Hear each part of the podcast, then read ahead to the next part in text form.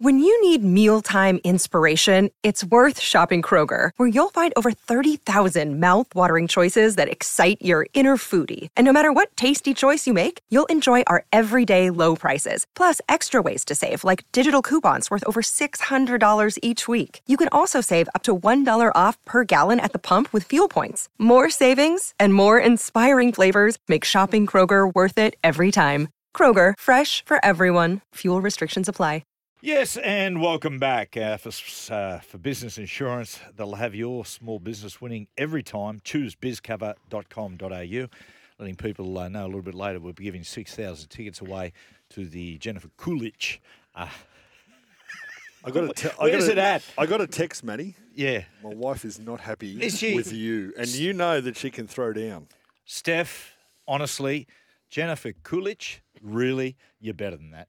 You can do a lot better. Also, with who- what's his name? Mike White. Oh, sorry, with Mike White. Mike White. Sorry. Oh, I thought you said- oh, oh, yeah, look, yeah. look at him over there. uh, Mike Come on, White. let's just, Oh, sorry. let's just See, do, if it was let's Mike- do this minnow segment with Webster. You want it, you got it, Webster.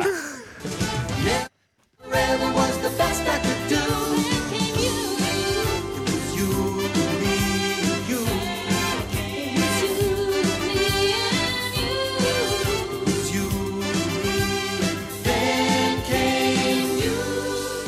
Uh, Webby, a lot going on in the game at the moment. Uh, what'd you write about today? Just before we go any further, Ben, A2, is that one of the that's one of the important segments, isn't it? Yeah, Yeah. mate, no, it's the early ones, mate. The, a- the meaty ones that have a B in front of them. Yep, it's the old thing, mate. Tight and bright, go out in a high. Go ahead.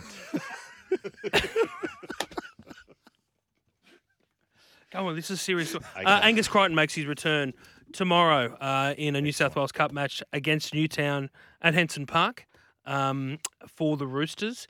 It's significant because not that long ago there was some pretty deep fears that Angus wasn't going to come back at all. There were people around him. And Joey, I know you've you've seen him at times um, in the last few months. I know others who have, who um, have rallied around him, as has the club. So I think it's just a really, you know, it's a it's an important step for him. But I, I also like the fact that he's you know been open about his bipolar. Yep. Um, and I've written about it in the Herald today. Just about it's like in athletes, it's a lot more common than people think. And for a long time there, there was a real tendency for people to dismiss bipolar as well. That's just an excuse for bad behaviour Yeah. in athletes, and I've got no doubt that that gets used, tossed up as an excuse. But in uh, Angus's case, it's like obviously something pretty serious. He's been in and out of clinics and, and, and grappling with it for some time. So um, it's a it's a step in the right direction um, for for Angus tomorrow. It's interesting talking about bipolar. Um, Craig Hamilton, who has been who's been a champion of making awareness about bipolar, his book Broken Open is the Mm. most. It's the most amazing book I've ever read as far as mental health and and whatnot. And, and him talking about in the book with with Hammer is that he had an episode. You know that, but basically had no idea that he that he was bipolar. But it came to this bas- cataclysmic moment which opened his eyes. And he said when he would look back on his life, there were all these things which pointed towards It Yeah. happening. it happening. Hamo thought he was Jesus Christ. Yeah, he did He's coming down for the 2000 Olympics. Wandering He's on- around the train station. yeah, he was on Broadmeadow train station. He thought he was Jesus. Jesus. So I've I've got bipolar two, not bipolar one. So I don't have it as serious as that. But it's funny, like you know, I think Kanye West described it as a superpower, and it does. It's like it helps you get up to, and it helps you, you know, you feel electric, you feel like sparks are coming off you. But when you come off the other end of it, that's when it's Not good. that's Yeah. not Well, fun. yeah, well, yeah, you know, you s- and Joey's been uh, open and honest about it. It it must, and it's very interesting about sports stars because you know talking to people, you know, reading about it, it's a bit like the chicken and the egg. You know, there's no doubt for people who are creative and, and sports stars, it, it can if if it's harnessed right, can make you do amazing things. But with the with sport too, I think the very nature of sport and the algorithms of the week with sport do your whole life lend itself to that. You know, it's, mm. Well, you naturally have those ups and downs when do. you're Yeah. playing. You got to Yeah. get yourself. you get up. you- it's hard to talk, hard to explain to people how hard you have to get yourself revved up to play to go out there and get absolutely bashed. You Mm. just don't turn up game day and just have the same mindset.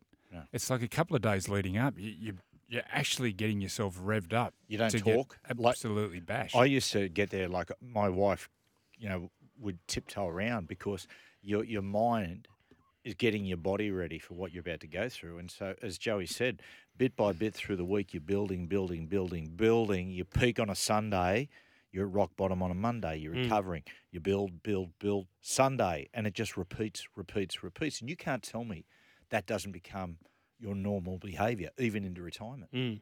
Yeah, and also like, I mean, I wrote about it today. Ron Artest from the the Indiana Pacers player from the uh, Malice in the Palace. Mm. You know, he was a, Who? and what are you he talking about? so Ron he's a, he's a basketball. Oh, okay. Famous basket. uh, There was an all-in brawl in a game between Indiana and, and Detroit in 2004, and it, like he and Ron Artest ended up running up into the stands and trying to fight everybody. And afterwards, he thought there was nothing wrong at all.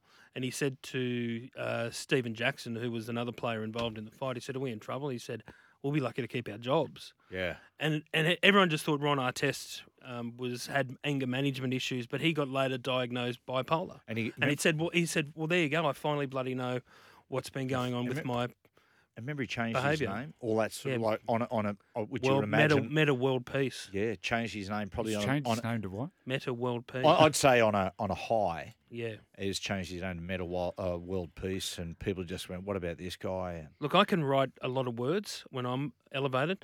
Never thought about changing my name. really, No. because I've got a good name for you, What is it? Edson Thunderclap. Let's do it. Joey, over to you, Joey. yeah, I But you've been, some but you, I know without breaking Yeah. confidence, like, but it, it, it, you've been close with Angus. How do you, how's he tracking? Well, I'm surprised he's playing this early. It's it's it's a credit to himself and people around him, his his parents and his family and the doctors that are treating him. There was a theory he wouldn't play again this year, so Mm. goes to show how far he's come in a short time. I'm sure there's real anxiety about how it- he's going to play coming mm. back from some of the challenges, but I just wish him well. Such a great fella, such a great, and from a great family. Mm. You'd like to think some like the Trent Robinson brought up in his press conference yesterday about sledging from from you know other players. I'd ex- you'd expect that not to be the case. I don't think it would be. I'd be worried about someone in the crowd saying it though. To be crowd, honest, crowd, different story. I, I, I think there's enough respect amongst fellow professionals; they wouldn't go there. yeah. Yeah, I, I I particularly these think, days. I I- don't think anyone on the field. Oh, maybe, but he's a big boy. He'll handle it. I mean, at the end of the day, people, you know, loved ones, everybody, you know, someone who's close to them suffers from that. So you couldn't imagine somebody you know, coming out and sledging. Back in the day, like it just shows you, Webby, how far we've come. That Angus can be totally open, totally honest, and people just give him, in, in rugby league, give him universal respect. Can you imagine in the 80s or even the No, God, no. 90s? Honestly, you would be, you would, you just, you'd be a relentless target. Yeah. Yeah, It there'd be non-stop, wouldn't it? Yeah, yeah, definitely. No. Uh, just got a text message through on a, on a different note. Webby, uh, as a dogs fan, he said, "I'm curious. Do the dogs get salary cap dispensation for the Kikau torn pec, and can we still make the eight, Joey?" No, they don't, do they? There's No. no, dispensation whatsoever. No. Isn't that a blow? Oh, absolutely. They can. I think they. c- I think they're at the period net point now where they can go into their um, second tier, Mm. and be, I think they're at a point where they're almost beyond that. The Bulldogs have had that much bad luck with Pecs. with injuries. Pecs. Oh, yeah, They never happened 20 years ago. It's all wrestling. The wrestle. It's from the wrestling and the It's- grappling, yeah. The hooking, the arms. all that stuff, and then they go and the grappling. They may have a small tear in it, and then they go and do heavy bench press, which puts more pressure on it. It's just the wrestling. The wrestling. Get rid of it. How many times do you see, unfortunately, players sign really big money deals, go to a club, and then struggle initially with injuries? You see that a lot, don't you? Yeah. What is that change of change of training? That's interesting. Salary cap karma. Do you think?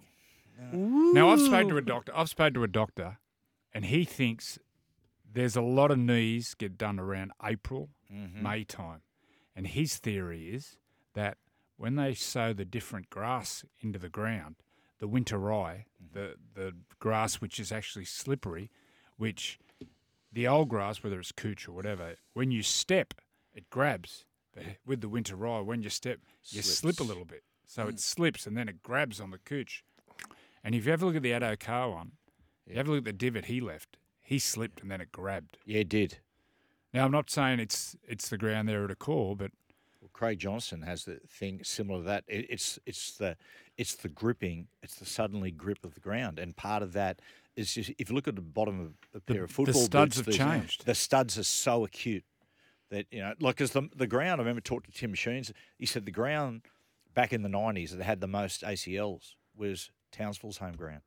He Right. said literally because the surface was so dry Right. that it, you would ju- it just grab. Yeah, Cameron Smith. Cameron Smith told me he used to play in old school screw in boots at night games. You know the old, Yeah, yeah, yeah, of course. real long ones. Yep. He would never play in the blades. We play in the blades, the traditional ones they have now, in day games. But when he played at night, he'd always have the, the old school screw. the hiking hiking boots almost. Remember the Canberra Raiders players always wear big long studs. In England, when you played over there, at the end of a game, you just hand you'd hand your boots to George, the kit man, and you had no say in what studs you wear the game. So you turn up and he go and inspect the ground, and he just put the studs in for you and hand them back to you. Yeah, he put that. you- They, you know, like the old boot room they do in the uh, Yeah, yeah. in the English soccer. So you, all your boots would be in a room, and they polish them up and then hand them to you with the studs already in them.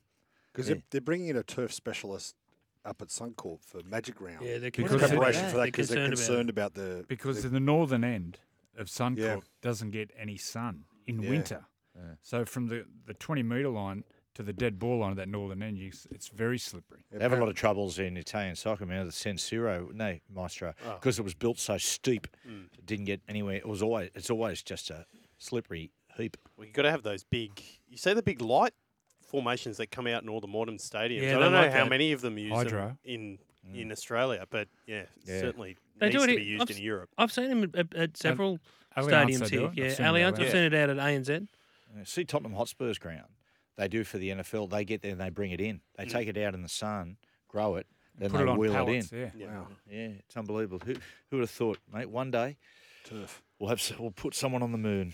Uh, not Buzz Aldrin, Buzz Rothfield. We'll take a break. Ten minutes of immortality mate. next.